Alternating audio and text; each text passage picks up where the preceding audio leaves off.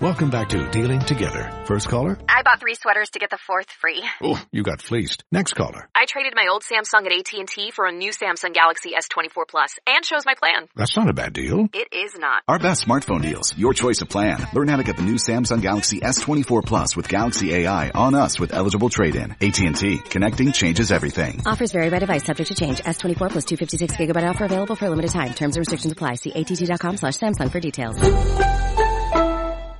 Welcome back to Dealing Together. First caller? I bought 3 sweaters to get the 4th free. Oh, you got fleeced. Next caller? I traded my old Samsung at AT&T for a new Samsung Galaxy S24 Plus and chose my plan. That's not a bad deal. It is not. Our best smartphone deals. Your choice of plan. Learn how to get the new Samsung Galaxy S24 Plus with Galaxy AI on us with eligible trade-in. AT&T. Connecting changes everything. Offers vary by device. Subject to change. S24 plus 256GB offer available for a limited time. Terms and restrictions apply. See att.com/Samsung for details. Ladies and gentlemen, welcome back to another edition of the Dead End Sports Podcast. Thank you for tuning in and checking us out. If you haven't done so already, make sure that you subscribe to this podcast. You can find this podcast anywhere where podcasts are. We're on iTunes, SoundCloud, Stitcher, Google Play. So there's no reason not to subscribe. Once again, this is Dead End Sports Podcast. The best 2 hours of your sports week. This is the place where sports opinions collide. I am the host, 12 Kyle. Joining me on the podcast will be my homies. First up, my man Beezy, 430. Beezy, what up, though? What's good? What's going on? Chilling, man. Chilling. What's cracking? Chilling, man. Also joining us is my boy Ken. Ken, what's going on, man? Hey, what's going on? Chilling, man. Chilling, just ready to get it cracking. And our boy FIFO will be joining us momentarily. As I mentioned at the top, this is the best couple of hours of your sports week. So let's get right to it. A lot of stuff to talk about. Let's start in the NFL, man. Making headlines once again is your boy Colin Kaepernick. Colin Kaepernick came out last week, a few days ago, and he said that he will now be standing for the national anthem. As we all know, Colin Kaepernick made major headlines, publications all across the world for his decision to take a knee when the national anthem was being played last year when he was a quarterback for the San Francisco 49ers. As many of you know, Colin Kaepernick has opted out of his contract and is now a free agent. So with Kaepernick kind of switching his stance a little bit and now saying that he will take a stand for the national anthem, he had reasoning behind it. He said that his reasoning behind it was that he felt like he did what he aimed to do as far as drawing the national attention, as far as the conversation was concerned. And that was the most important thing, to draw conversation and awareness to the issues that he was taking a knee for. And that he was, doing it, and he was basically moving on from that. He was still going to be active in the causes and the things that he started. He also put up $1 million of his own money for these causes as well. But the flip side of it is that Colin Kaepernick is now a free agent, and he is looking for a team to land with. There's still an outside possibility that he could remain with the 49ers. So the question I have for you guys, and I'll start first with you, B, his decision to take a stand, is it because he's satisfied with the impact that he's made, or is he taking a stand because he needs another job next year? Needs another job next year. What? Needs another job. I mean, we've seen how his play was when he started. But how many games was it? Like 6 games he started, 7 games he started last season, and you can still have a goal, or if you want to set your message about an awareness about what you was trying to do, that still needs to be going on. You just don't fake. I ain't really say fake, because he was really doing stuff for the community and stuff like that, but you just don't do what you're doing and then just stop because you think the goal is never an end goal. Like you always, we're still fighting this fight. We're still going to be fighting this fight this year, next year, the year after, the year after that, and the year after that. So if you still want to stand by something, stand by it. I personally think he's doing it just because so he know if teams, you know, don't have to worry about it being a circus if they sign him. Oh, I don't want to sign this guy if he's going to be kneeling in the national anthem all the time. Oh, yeah, I'm going to stand now. You know what? Let me try to still get that NFL quarterback check, which is fine and dandy, you know, but I just personally think he's doing it because he needs another job. I mean, he wants to get, you know, still be in the NFL and possibly playing for a team. That's all. What about you, Ken? Kaepernick, you know, put his money where his mouth is. And I mean, he sparked a national debate. He had not only other players in the NFL, but we saw people in college. We saw, you know, little league teams. Everybody was taking a knee when the, well, I'm not going to say everybody, but a lot of people were taking a knee during the national anthem. What's your take on this, man? Is he, his decision to stand, is it because he's done what he needed to do, or is it that he needs a job? You know, it's funny, last year when Colin first took a knee, people said he was doing it because he wanted to quit football.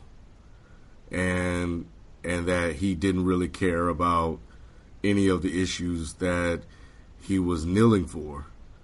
Now that we've gone a year, a full football season, and he's deciding to stand, now everybody's saying, you know, a lot of the media outlets are saying that it's because he wants a job. And my thing is, y'all don't, you guys are just guessing like all of us are.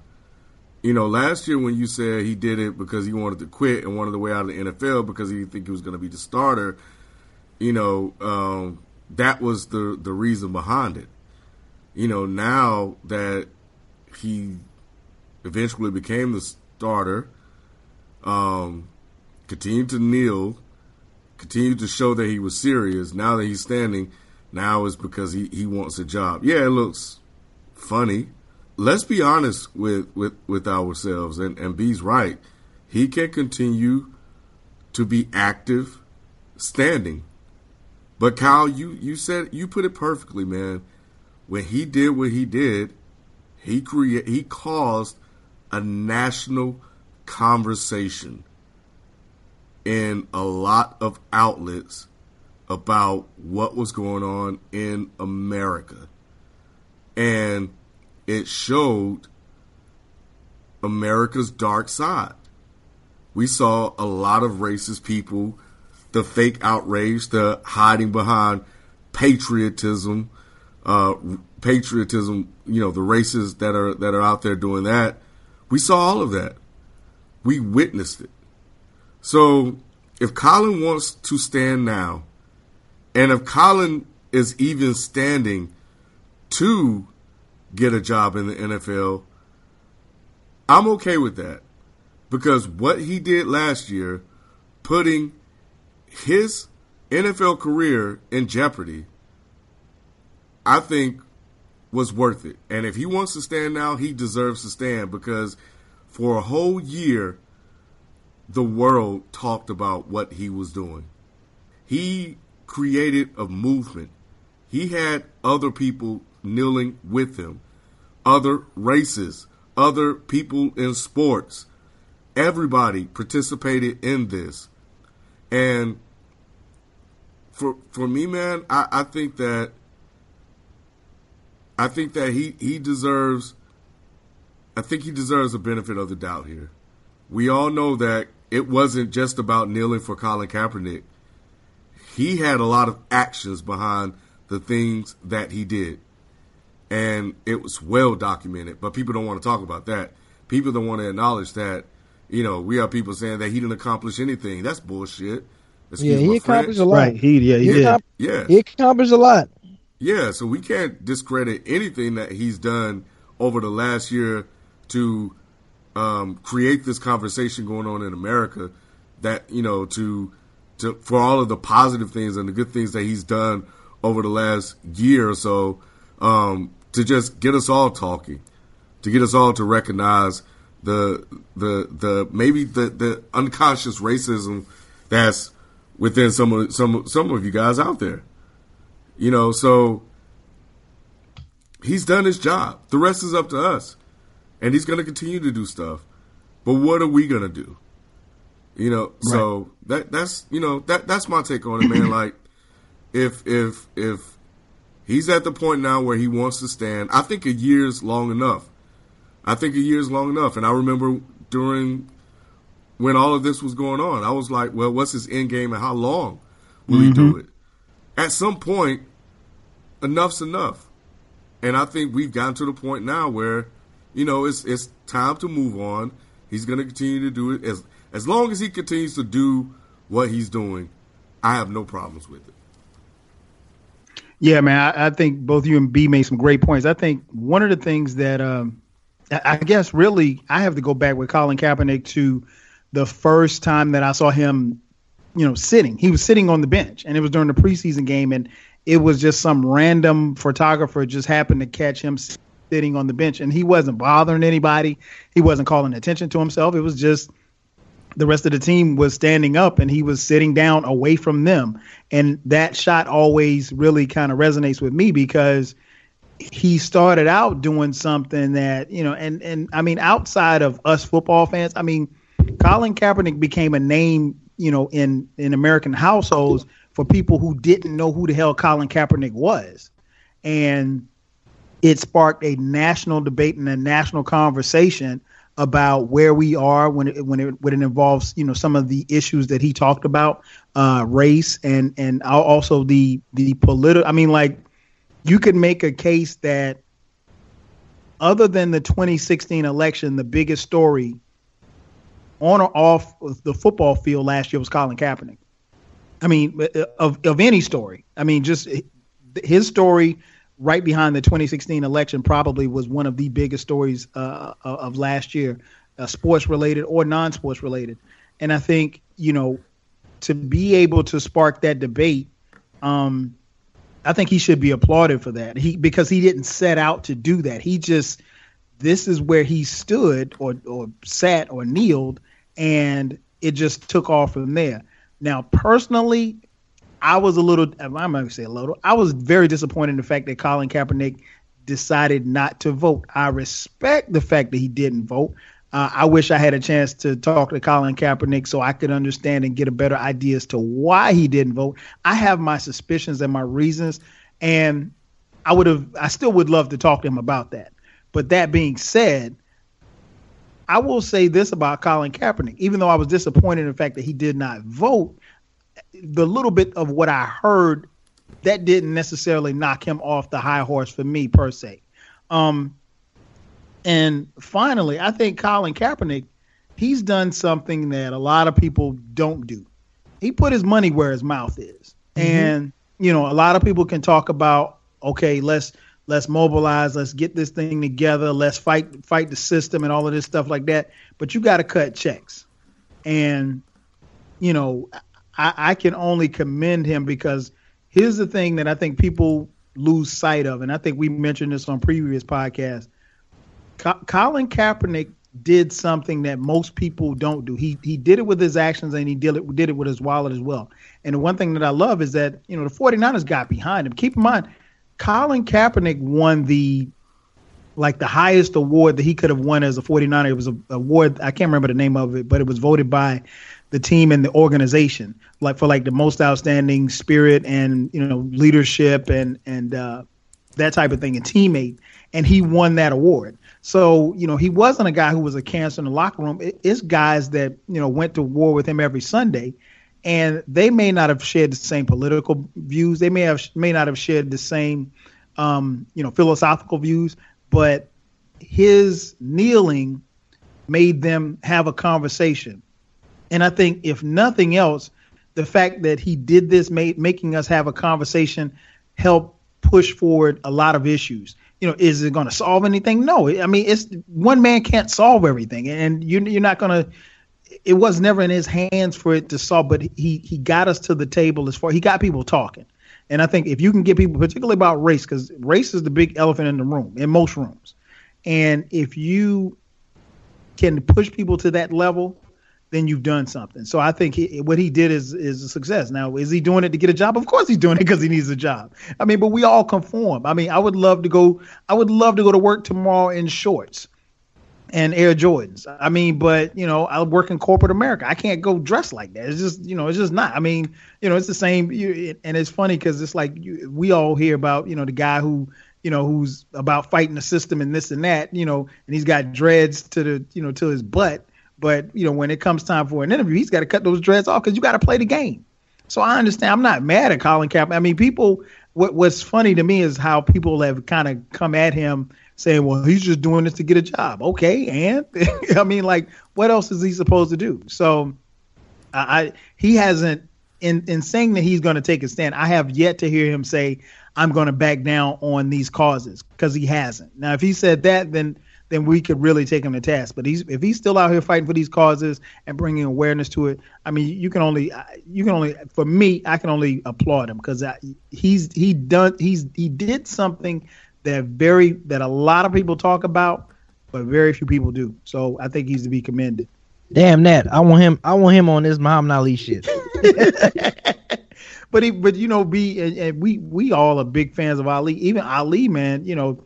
He suffered. You know, Ali was think about the years that Ali lost, you know, for going to jail. And I mean, that was during his prime. And I mean, he would have never gotten those years back. And it's always interesting. And I'm pretty sure you talked to your dad about it. And I know I've talked to my dad about it as well.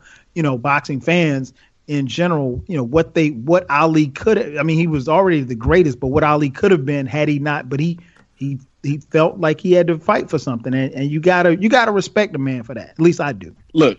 He definitely had everybody talking about it. He definitely had impact, but it's not like anything has truly changed. You know, we still have people on opposite sides of it, and I think it's convenient that he's not going to do it next season, but I think we all know why, because there are owners in the NFL that look at that gesture as disrespectful, and they're not going to give Colin an opportunity if that story did not leak out that he is going to stand.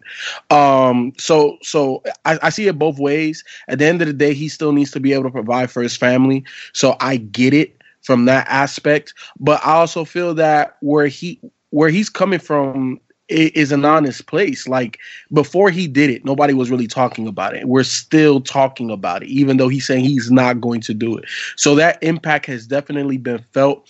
I would just challenge him to stick it out and do it regardless, mainly until something truly changes, you know, and I give Colin all of the kudos in the world, man. Like, this man, he puts his money where his mouth is. It was well-intentioned. He did not want to disrespect anybody, but he feels a certain type of way, and he was able to display that, and he did that all last year. So I'm not going to hold it against him, but I think it is extremely convenient that he's not going to, now that he's not with a squad. Let's move on to basketball, man. Mark Cuban, the owner for the Dallas Mavericks, had some choice words. Someone was asking Mark Cuban about the MVP race. And I mean, this is the time of year, and we all know where the MVP race in the NBA heats up. Of course, you got James Harden doing his thing in Houston. Kawhi Leonard is coming on strong. Of course, the great LeBron James. I mean, he should really be in every MVP discussion, but you know, it's almost to the point where people are kind of trying to find a reason not to give it to LeBron. And then there's Russell Westbrook. Someone asked Mark Cuban about Russell Westbrook, and Mark Cuban said this: Russell Westbrook is a great player, and he's having a great season. You know, it's unbelievable that he's, you know, averaging a triple double, but he's not an MVP candidate. His team won't win 50 games. Close quote. Ken, is he correct in saying that Westbrook is not an MVP candidate, or is he just hating? He's just hating. He's just hating. Absolutely not, man. There's value in wins. There's also value in the performance that led you to the number of wins you happen to get for that season. And when we look at that team and the makeup of that team and what Russell has to do by himself, we should all be in awe that, you know, prior to this 4-game losing streak, Russell Westbrook by himself had them 10 games over .500. And I don't believe coming in the season we really thought he would win that many. You know, to be honest. You know, he's doing this without the second best player in the NBA, Kevin Durant. So, nah, man, I think he's just hating. I mean, he needs to really worry about his own team. But Cuban, man, he's even said this guy's not a superstar.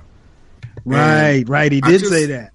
I don't know what planet this guy is from to say that this guy isn't a superstar. He's better than anybody on your team right now. Dirk is old and washed up. Dirk is done. So, nah, man, like you can't say that about a guy who's averaging a triple double and may average a triple double not out of vanity but out of necessity. And if he had better team around him to help him win close to 50 games, then they'll win 50 games. But he doesn't. So we have to look at what he's doing and the number, and we really have to grade it on the curve. But the fact is, the man is close to making history, and I think that that's important, and I think that that's worthy of an MVP, or at least to be in the discussion for an MVP. It's a little bit of everything. It's a gumbo, man. It's a gumbo, mainly because I understand where he's coming from. You know, to truly be considered an MVP candidate, should win 50 games. I always say a superstar should be able to carry that squad by his damn self to the playoffs. What Russell Westbrook is doing is Herculean. Look, man, I never thought nobody's going to average no triple-double, and especially like this. You know, man, this guy, it's a ball of energy from the tip-off to the end of the game. And he's got hurting in the past, come back, and you could tell mentally he's still the same exact player. He only knows how to play one way. And is it a knock? A little bit, because if you're that damn good, regardless of the players around you, regardless of the system you play for, regardless of all of that, 50 games, I think, is a fair benchmark. Now, this whole thing is Mark Cuban doubling down from some comments he said either last year or the year before, where he said Russell Westbrook is not a superstar. Westbrook is a superstar. All you have to do is just watch him play once, and you know that. But that's why I think he's partly trolling here as well, because what Russell Westbrook is doing, we've only seen happen one other time. And I don't think that the way that he's doing it now can ever be replicated. Everybody doesn't need to acknowledge Russell Westbrook as a superstar. You know what I'm saying? Like, there's going to be people on the other side of the fence. I'm cool with that. Mark Cuban's on that side. You have to think, man. This guy is doing something that has not, so far, he's doing something that hasn't been done since 1962. Mm. Which average something that a lot of players, a lot of old school players, old school fans, like your dad and my dad and stuff, that he's doing something that we've never thought that wouldn't happen again. And averaging a triple double for an entire season, man. The way the game is played now and everything, people would have never thought that would happen again. This man is doing it, and still, even though they're not like a 2 seed or a 1 seed or a 3 seed, they're still a playoff team just by him doing that by himself. So, and for him to say that he's not a superstar, like that's crazy to me. For him to, I just think he's trolling, man. Mark Cuban is just known to say just blasphemous stuff sometimes just to get people talking. Nobody's talking about his Dallas Mavericks because they not even worth nothing. You know, like Ken said, Dirk's past his prime. He's going to be retiring pretty soon. Hell of a player. First ballot Hall of Famer, hell of a player. Mm-hmm. But no one's talking about Dallas Mavericks. And anything to do, and look what's happening. He make that statement, and look what we're doing. We're talking about Mark Cuban and the Dallas Mavericks organization because we have not been paying attention to them none this season. I just think he's trolling. It's crazy for you to say that Russell Westbrook is not a superstar in this league, man. Not even before this season. I mean, you know, he's been a superstar in this league for a few years now, and it's like, Even when he was playing with Durant, he was still a superstar. He was still top. He was still ranked top 5, you know, top 5 best players in the league. So to me, that's superstar status right there. So yeah, for him to say that, man, it's just he's trolling. No one's talking about the Dallas Mavericks. So there you here your 15 minutes of fame. I ain't gonna say of fame, but here your 15 minutes of some refresh fame for you. And you know what's irritating is are people using analytics? Using analytics to validate this stuff, win shares and uncontested rebound percentages and all this usage rate. Man, get the hell out of here with that nonsense, man. Right, man. I hate that. That stuff is important, but it's not that important. At least to me, it's not. I mean, like you said, B, first and foremost, he is a superstar, but I think I would like to, given the fact that he said he wasn't a superstar, I think he might be trolling and hating a little bit. And I try to understand his perspective as far as because, and his theory is, okay, if you have someone that is up for MVP, it's you know, like they're normally the team or the person that's on the team that either wins the conference or wins the division, or at least they win 50 games or something like that. Like you normally don't give the NBA MVP to somebody who's on a, I don't want to call it a subpar team, but a team that's not the best of the best.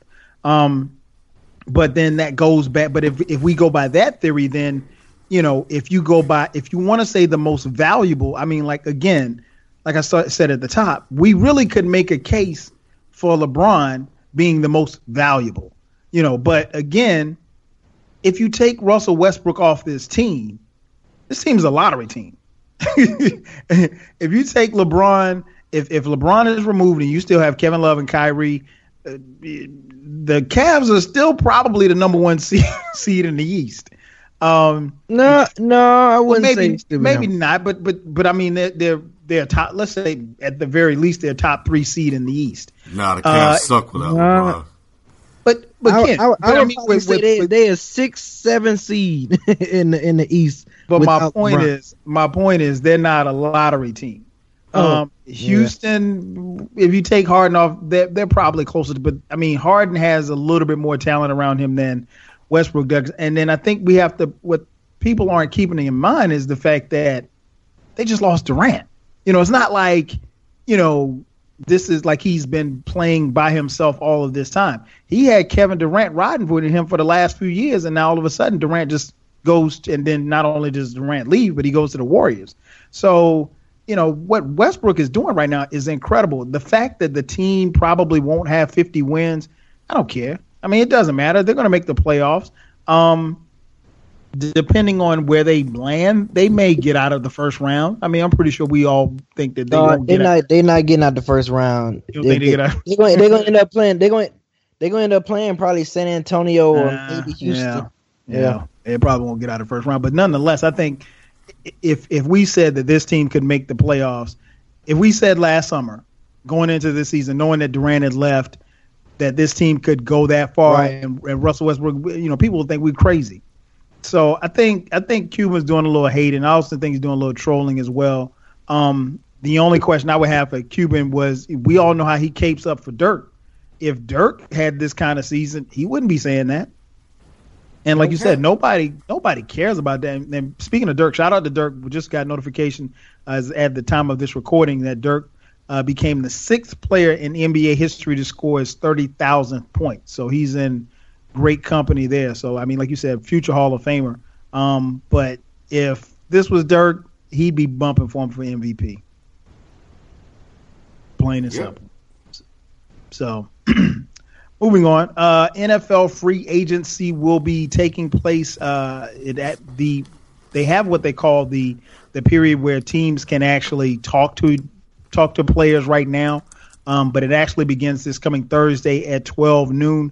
A lot of players are set to make a lot of money as the NFL salary cap has gone up even more than it has been in the previous years.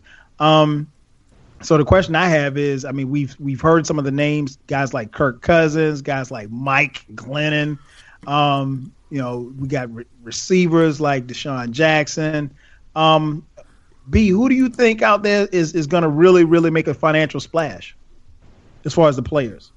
It'd be interesting to see if AP. I've been seeing a lot about Brandon Marshall and AP going to the Patriots. Oh my gosh, wouldn't that be crazy? Would be interesting to see. That's almost unfair. You put Adrian Peterson and Brandon Marshall on the Patriots. Yeah, but football is always scary because injuries. The probability for injuries is like so high.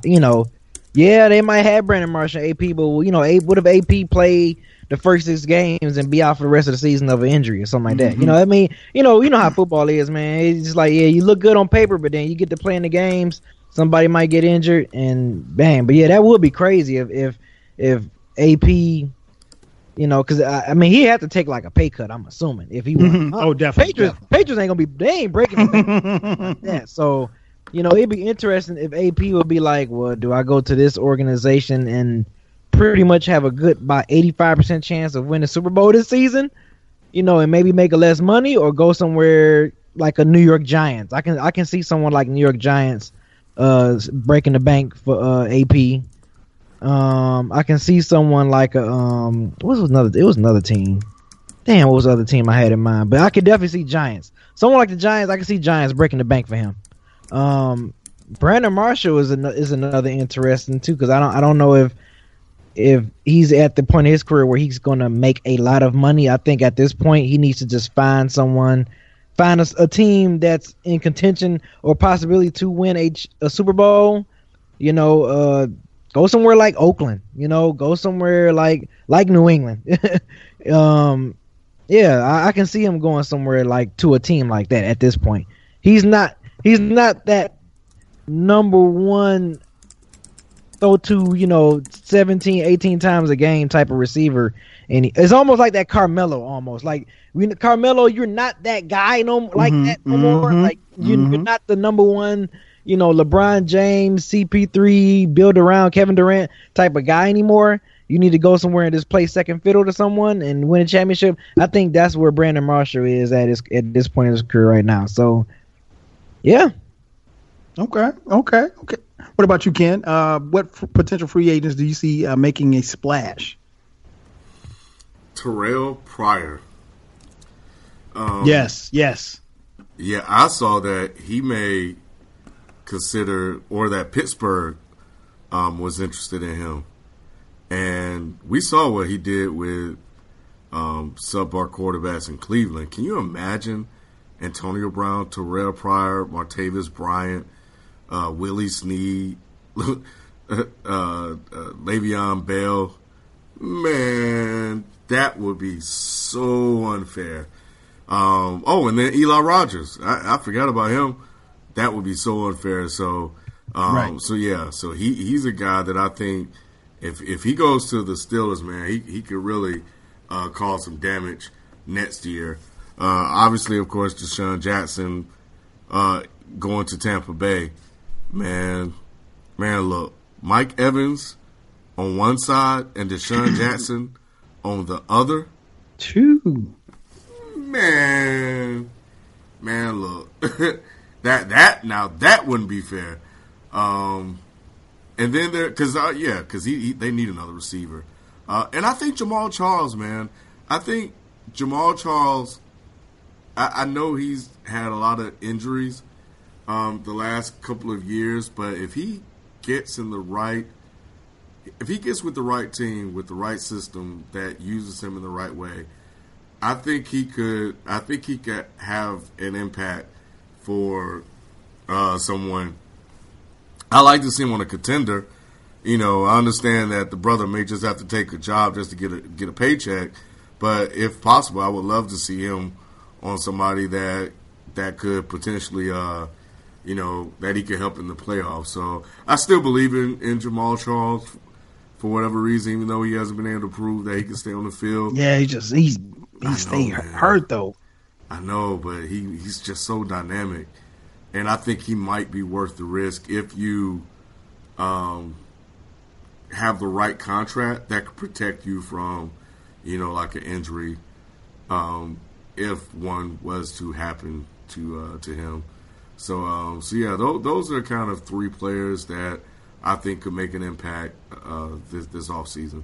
Yeah, I think obviously Adrian Peterson. I think Adrian Peterson for a particular team can move the needle and put them into contention, or keep them in contention depending on where he decides to go.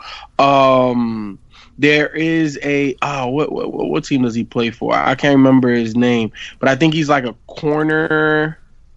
What's his name? I can't think of his name right now. Young cat.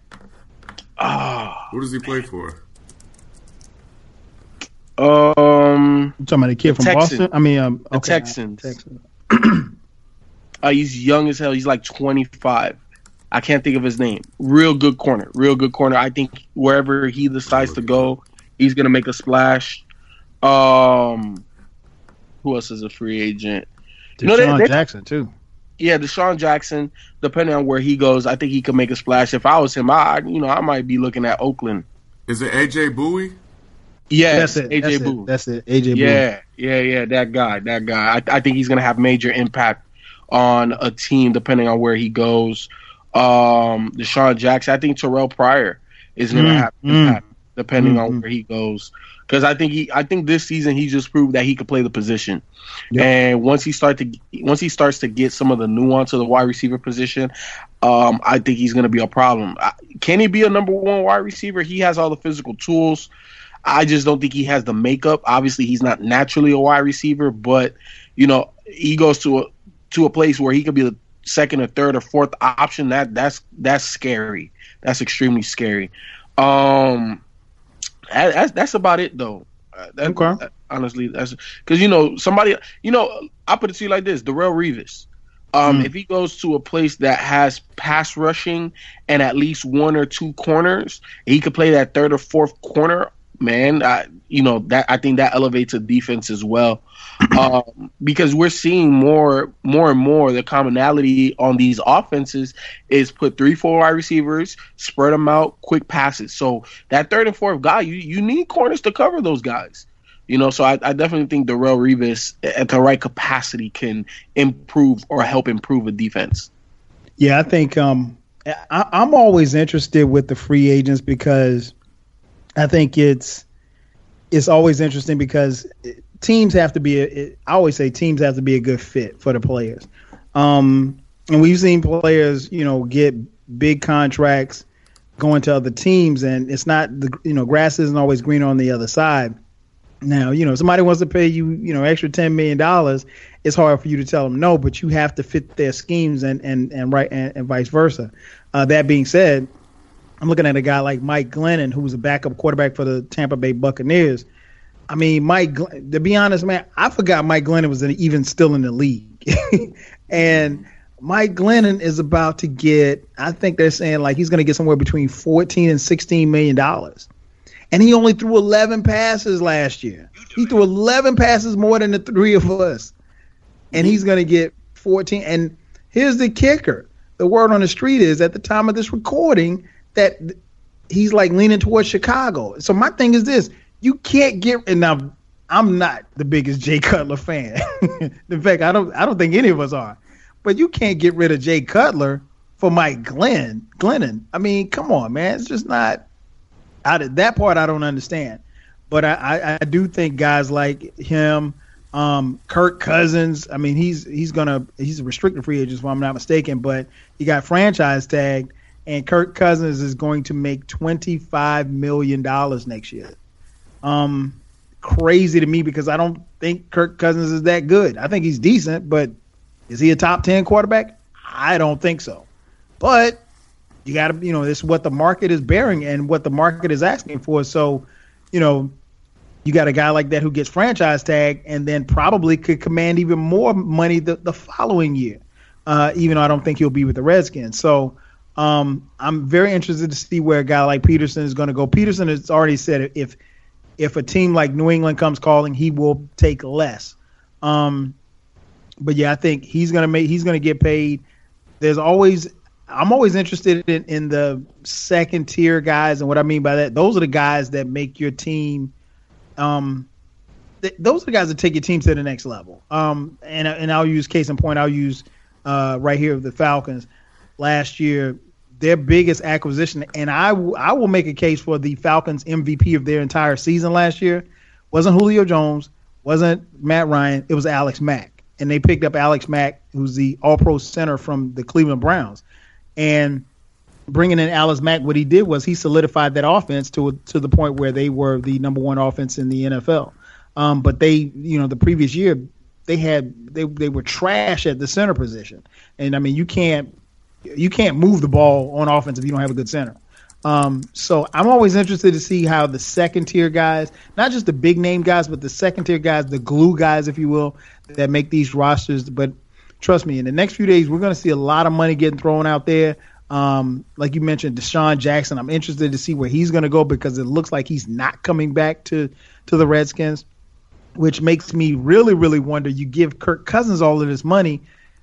Jackson is leaving. I think Garcon is leaving as well. So it's going to be crazy to see how this thing plays out, but it's almost like the NBA, but it's not as much fun because you can see in the NBA, obviously we've seen with free agency, the balance of power in the NBA can shift.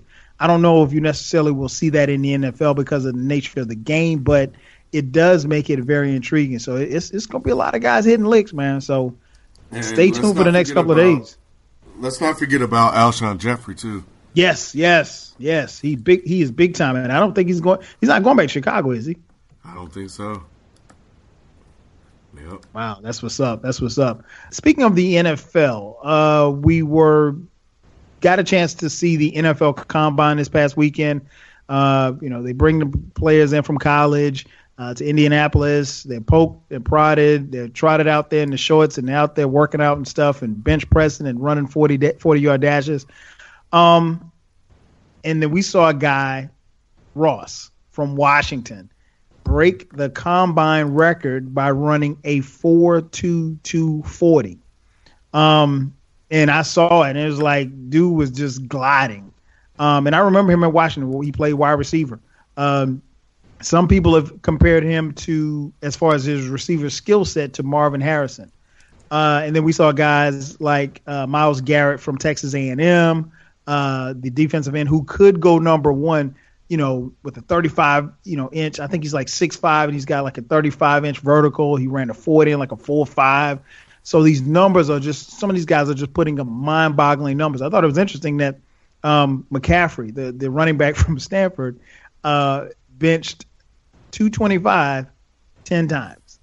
And he received a lot of criticism, but let's just keep it real. Most of you listening can't bench 225 10 times. So – but I think a running back probably should be able to do it more than 20. I think Fournette did it like 28 times. So, but nonetheless, as far as the combines, man, the performances that we see at the combines year in and year out, B, how much stock should we put into? Do you put a lot of stock into the combine performances?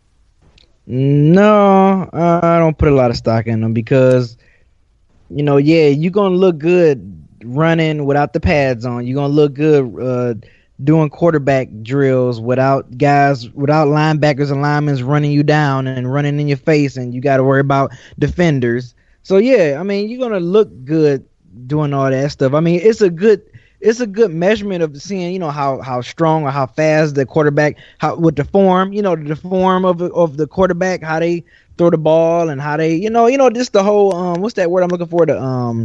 The mechanics, like their whole mechanics and everything like that. That part of it is good. You know, that's good to see where your player mechanics is, even from like a defensive lineman standpoint and running back standpoint, all that stuff. Yeah, that stuff is good. The 40 time, I mean, you know, that's cool and all. Yeah, you fast, but can you run the routes? Can you read, you know, the cornerback, you know, stands? Can you? It's just so much other mechanics into it. Yeah, you can run fast. That's great. I mean, that's good that we have a speedy receiver. But can you catch the ball? You know what I'm saying? Can you catch the ball when you got the defenders, you know, all over you? You know what I'm saying? Like, can you make those crucial third and eight, you know, catches? That's what really matters. So, no, I don't put that much stock into it, man. I mean, you know, I think it's just something just to keep people talking, you know, about the NFL and pro days, getting ready for the draft next month and everything. I mean, that part I understand, but I wouldn't put that much stock in it because, you know, like I said, it's just, yeah, you're going to look good doing all that stuff when you don't got defense on you. No doubt. Well, what about you, Ken? how much stock should we put into the NFL Combine? You know what? I'm not sure, man. Like, I think it's one of those things where, for me, it's a spectacle, right? Mm-hmm. That the NFL uses. Well, a lot of sports have these type of things, but you know, it's just like what B says. Can you play? And that's the only thing that matters. You know, what happens when you step on the field? Like, yeah, John Ross, you know, being able to run that fast is great, but you could be Ted Ginn Jr. for all we know. So how much is that going to help anybody? So for me, it's all just great for a conversation. Like, even when I listen to some of the NFL analysts, they don't even put much stock in it. They do it because they have to cover it, but they know that for the most part, it's a load of crap. But I think at the end of the day, you get official times for people. Excuse me. You get the official times for people, the strengths, and all the other stuff. So I think it could be helpful there. But for the most part, you know, can you play? And I think that's really the only thing that matters. Like, for instance, John Ross, we saw him. We saw what happened when he played against an NFL caliber team. He didn't do anything. Mm-hmm. And right. You guys know, man, like I looked at Ben Simmons. I said that about Ben Simmons. I said that about, you know, that's basketball. Let's scratch that. I said that about Johnny Manziel. When you looked at Johnny Manziel against top elite, top 10 SEC teams, he was shut down. He was shut down outside of a couple of good games against Alabama. But for the most part, he wasn't that good. And that's a good representation of what you possibly can see in the NFL. So yeah, man, I don't put much stock into it, you know, myself. And, you know, the other thing I don't like about it, and I know it's What's all that? Kind of people out there, but I was, like, watching the I guess it was the vertical jump mm-hmm. for Myles Garrett. And all I could see was, all I saw was a black man jumping up and down, doing his measurables for a bunch of NFL teams, for a bunch of white owners. Like, I couldn't just, and I know Christian McCaffrey out there too, and quarterbacks are out there too, but all I saw was, you know, them just text. What he saying? And Get Out, B, your genetic makeup. Genetic makeup. Yep. That's all I was thinking about. I'm like, man, I don't know. The optics of that just don't look good. But you know what, Ken, and it's funny you mentioned that because. I think it was Joe Thomas, the all-pro tackle from the Cleveland Browns, who happens to be white. He made some comments right before the Combine, being very critical, and he stopped short of calling it like the slave trade, like, and that's what, you know, in a roundabout way people have kind of referred to it as because of, you know, the poking and the prodding and the parading. I mean, you're bringing guys out there in their draws and they're getting weighed in and stuff like that. And you got these people, it's become so much of a spectacle.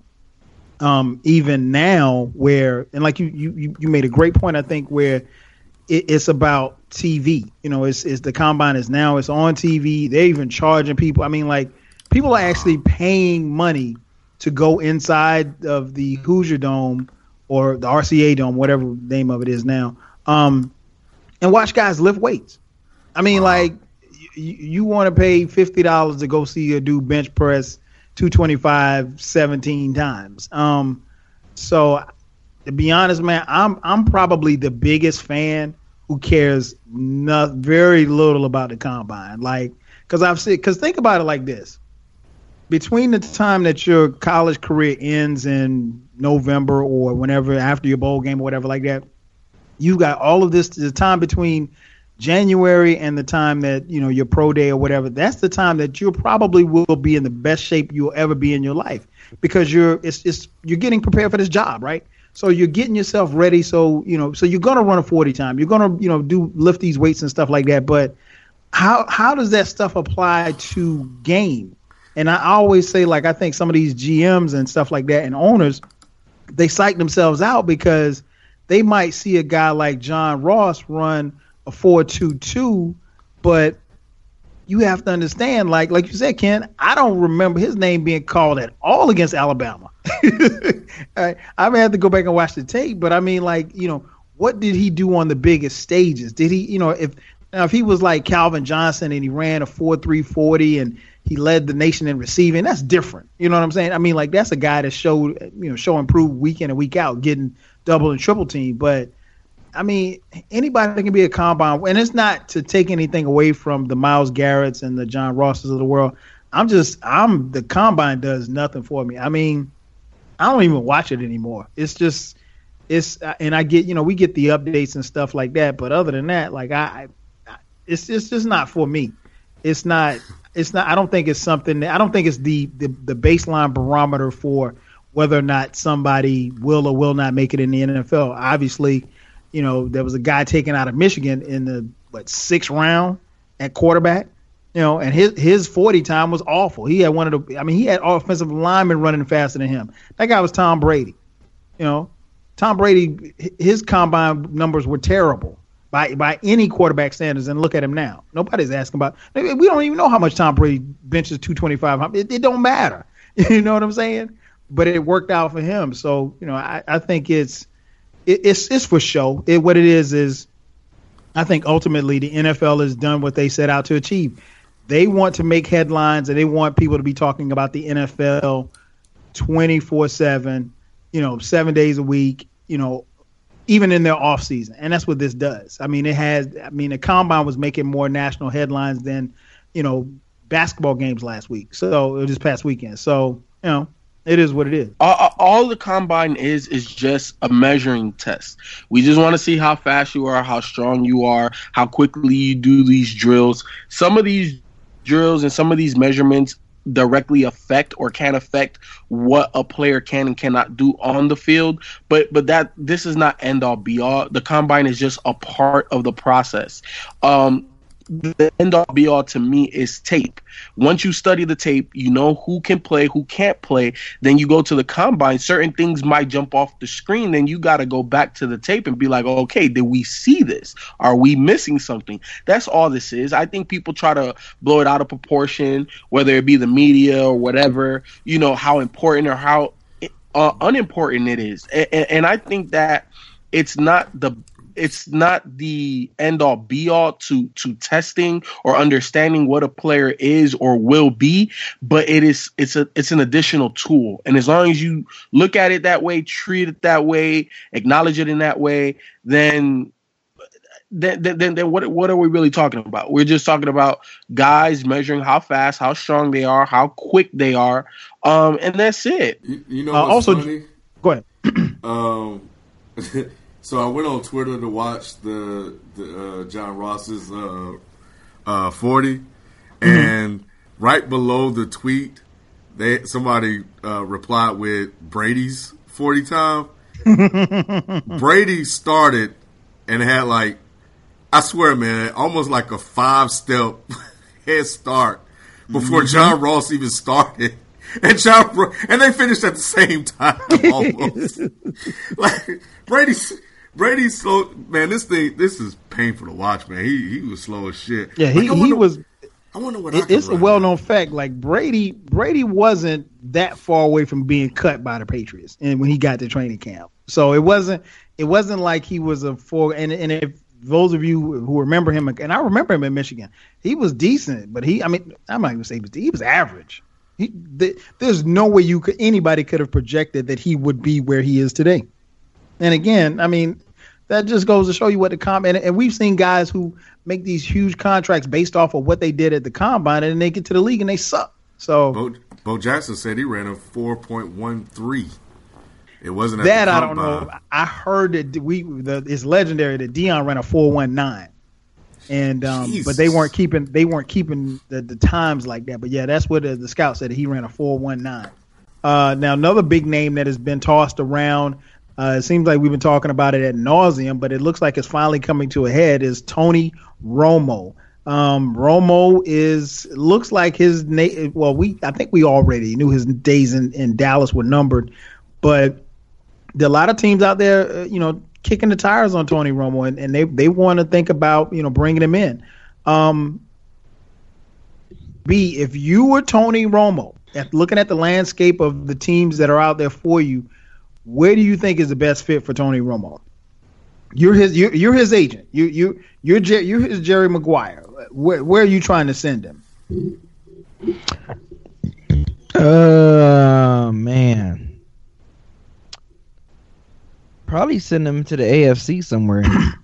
Man, what's the best fit for Romo? Probably Denver. I mean, they still got that defense, right? Yeah. Denver is one of the teams that are really, really looking at him. Yeah, Denver is a good choice. Is Carson Palmer coming back at Arizona? Yeah, Palmer's back. Well, I would have said Arizona. Texans? Is Texans looking at Texans? Yes. They, you know, we always said was hindering them was quarterback play. If they would have had a better quarterback, they would have beat the Patriots, because defensively they showed you the blueprint to get them. So, you know, I say Texans. Why not? I say take a chance on Tony Romo. I mean, who else can you get out there? I mean, Osweiler sucks. So, I say, yeah, Houston, Denver, and I think that's only two teams I can think of right now, Houston and Denver. Okay. What about you, Ken? Landing spot. If you're Tony Romo's agent, where are you trying to send him? Oh, my God. I'll be so glad when this guy signs. Even when he does, I don't think they'll be done talking about it. Ken, you took it. You know, we've been talking about Romo, seems like, all year long. Oh, it's the worst.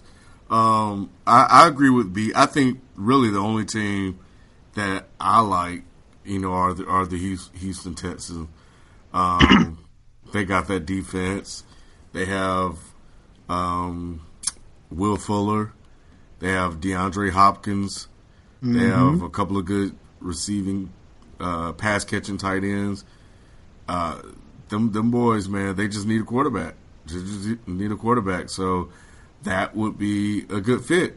And the biggest thing is Tony Romo just has to stay healthy. But I like him. I do think Denver would be a good fit too. But I think with Denver, man, like, you know, I think you want a long-term solution. You want to know if Paxton Lynch is that guy. And if he is, you want to go ahead and start getting him to work instead of trying to basically – hire a guy for a season or two. So while he would be a good fit there, and they have a lot of good weapons also, if I'm Elway, I'm just kind of looking at how many can I win potentially with Paxton Lynch versus possibly winning one with Tony Romo if he manages to stay healthy. So for me, I think Houston is probably the best fit, because they haven't had a quarterback in years.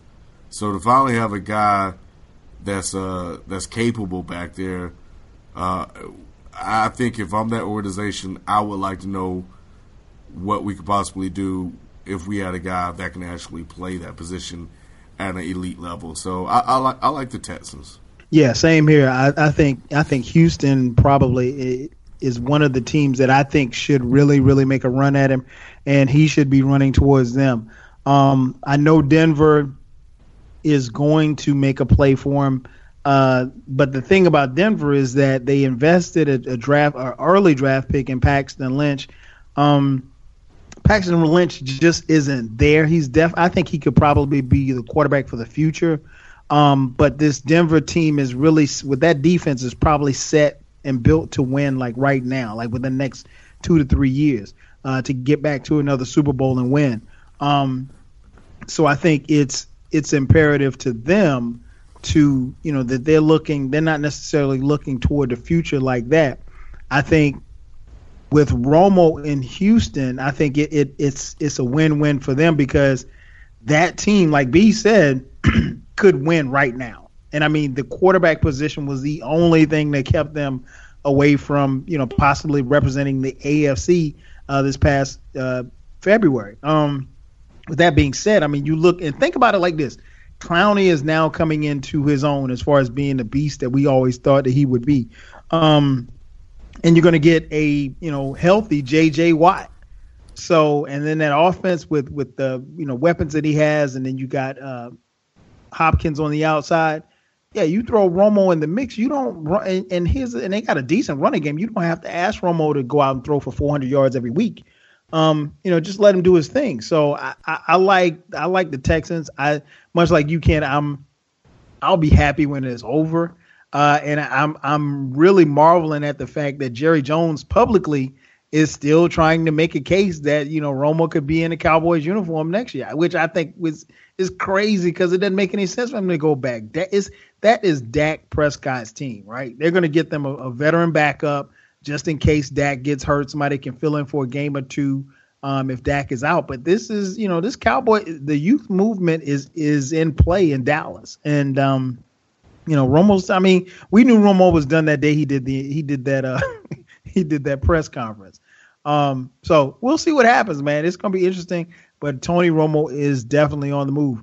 Moving over to basketball, talking about free agents, man. Andrew Bogut, your man, Andrew Bogut, signed a deal. We talked about it. I think it was last week where Bogut was bought out by the Mavericks after coming over from the Golden State Warriors. And he signed with the Cleveland Cavaliers along with Darren Williams. And so, you know, these were a couple of pieces that, you know, LeBron added to his puzzle. A couple of more one big body, you know, that could help them out on the front line. Great passing, big man who could score around the basket. Andrew Bogut gets into the game last night, making his Cavs debut, and he breaks his leg. He was only on the court for like 2 minutes. And he breaks his leg. Just bad luck. B, how does this injury affect the Cavs, man? Yeah. Well, we can't really say it affect them because it's not like we saw what Bogut has been doing with the Cavs. So it's not like, you know, we see him being a good rim protector or see him being a good rebounder for him, or, you know, a good big man to get, you know, pick up good minutes. We haven't seen that. All we saw was what, a minute and a half of him playing before he broke his leg. So, I mean, it's really not really a loss. I mean, they got him for a super discount. So, in my opinion, it's not a loss because we just haven't seen his value for that team. You know what I'm saying? So it'd be different if we saw value, how much value he would have put to that roster and on that squad. But we didn't see that. All we saw was him lasted a minute. Broke that leg, that was a wrap. That was it, you know. I mean, they still got Derek Williams, you know, which is he's also a good physical, big dude. You know, I mean, not as tall as Andrew Bogut, but you know, that's a big body to still have, you know, to be physical. But yeah, I mean, I can't really answer how much of a loss that is because I wasn't able to see his value. I don't think it will. I think they'll drop him and just go get another big guy like Larry Sanders or there was somebody else I saw floating on Twitter, but let's just say Larry Sanders. So I'm with B. We haven't seen him play with them yet, so we don't know what impact he would have actually had on the team. Yeah, it's great to get a guy like Bogut and. You know, he wants revenge against his team because they let him go in order to sign Kevin Durant. Hell, Bogut would have dropped himself to sign Kevin Durant, you know, if he was running that team. So it, you know, I don't know if he was necessarily upset about that, but, you know, possibly. But the fact is that he just hasn't been there long enough to make an impact. I think he was going to play, 8-10 minutes a game anyway. In special packages probably for the Cavs.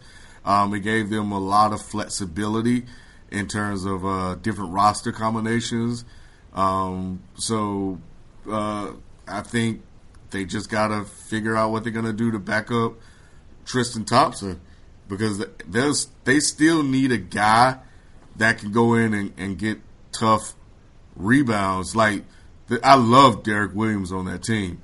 I mean, you can see why he was drafted behind Kyrie Irving. Like, his talent alone is second player in the draft talent. It just leaps off the screen, man. Like, the way he can grab rebounds and run up and down the court, and the things that he can do just off pure athleticism alone is something special. But he's not a big rebounder guy. He's not physical like that. He's just an athletic wing that can get up and down the court. For them, they're going to need to probably holler at Larry Sanders, who, when he played, made an impact on the Bucks for a while. And hopefully he's not salty that that they went the other way when Bogut became available and said he wanted to sign with the Cavs.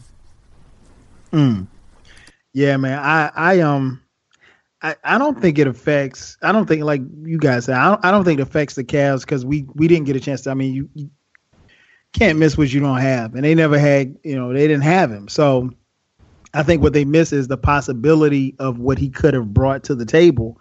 But you know, they have what they have, and I think they're perfectly fine the way that they are. It would have been interesting to see, you know, particularly if Bogut's could help the Cavs make it back to the finals, and then they faced up against his former team, the Warriors, how they would play against him and how he would play. You know, obviously he would play very inspired, if you will, you know, against them. But no, I'm not. I mean, like I said, you can't miss what you don't have.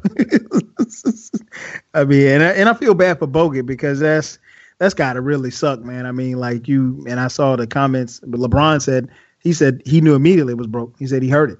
And he said, you know, and they crashed legs or whatever. But it's unfortunate. But I think Cleveland gonna be okay. I don't think LeBron should lose any sleep for losing Andrew Bogut.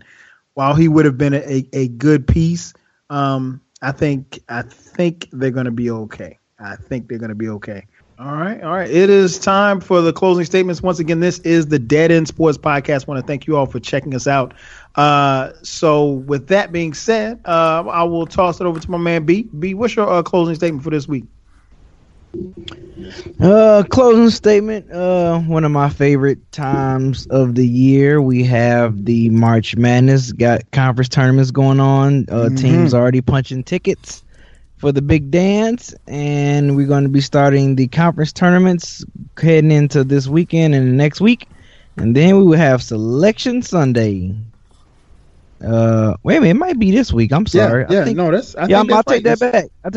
Yeah, the conference tournament's going on now this week. You're going to have ACC, Big Ten, Big East, all them, ACC, all them, and then you got the Selection Sunday. So that's my fault. I'm thinking it was next.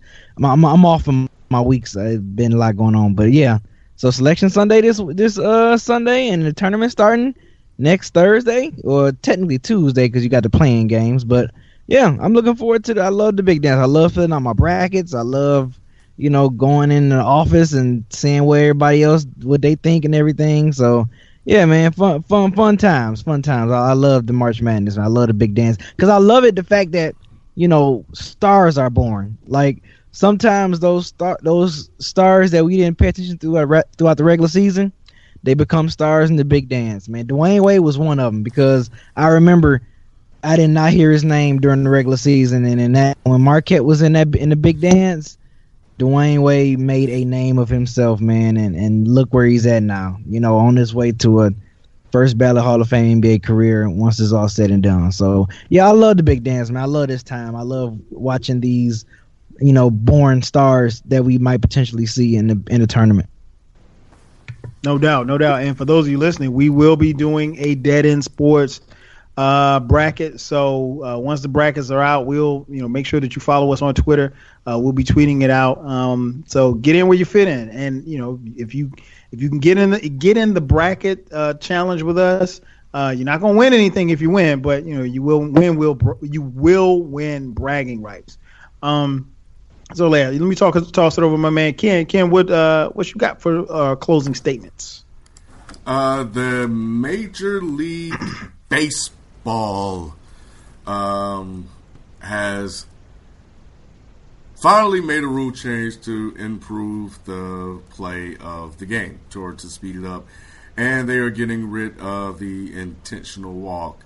At least we don't have to watch them throw 4 pitches to intentionally walk somebody. Now all the manager has to do from the dugout is just a motion that he wants an intentional walk, and then the umpire will just go ahead and award him first base.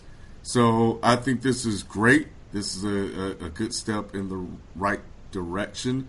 I know all of you MLB old heads don't like rule changes, but this sport is suffering, and this is something that, like, we don't need to see the 4 pitches. We just don't. We don't need to see the umpire, the catcher stand up, step to the side, and catch 4 balls. This just makes sense.